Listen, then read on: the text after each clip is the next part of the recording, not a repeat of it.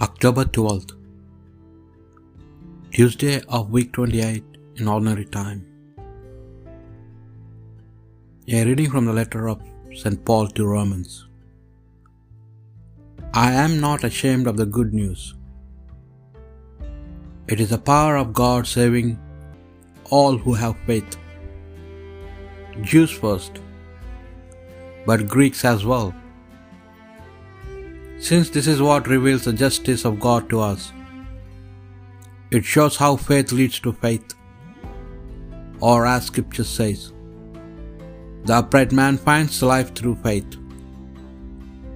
The anger of God is being revealed from heaven against all the impiety and depravity of men who keep truth imprisoned in their wickedness.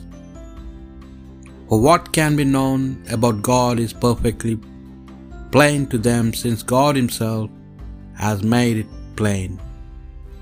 Ever since God created the world, His everlasting power and deity, however invisible, have been there for the mind to see in the things He has made. That is why such people are without excuse.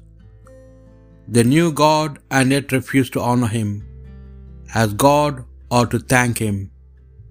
Instead, they made nonsense out of logic, and their empty minds were darkened. The more they called themselves philosophers, the more stupid they grew, until they exchanged the glory of the immortal God for a worthless imitation, for the image of mortal man, of birds, of quadrupeds, and reptiles. That is why God left them to their filthy enjoyments and the practices with which they dishonor their own bodies. Since they have given up divine truth for a lie and have worshipped and served creatures instead of the Creator, who is blessed forever. Amen. This is the word of the Lord. The heavens proclaim the glory of God. The heavens proclaim the glory of God, and the firmament shows forth the work of his hands.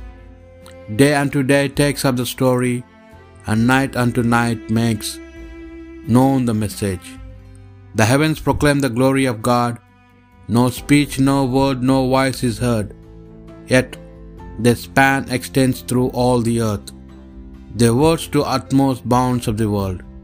The heavens proclaim the glory of God. A reading from the Holy Gospel according to Luke. Jesus had just finished speaking when a Pharisee invited him to dine at his house. He went in and sat down at the table.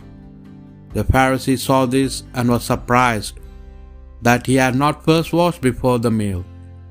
But the Lord said to him, O you Pharisees, you, un- you clean the outside of cup and plate, while inside yourselves you are filled with extortion and wickedness.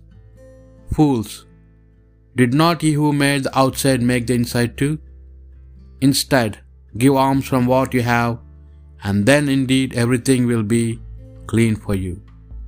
The Gospel of the Lord.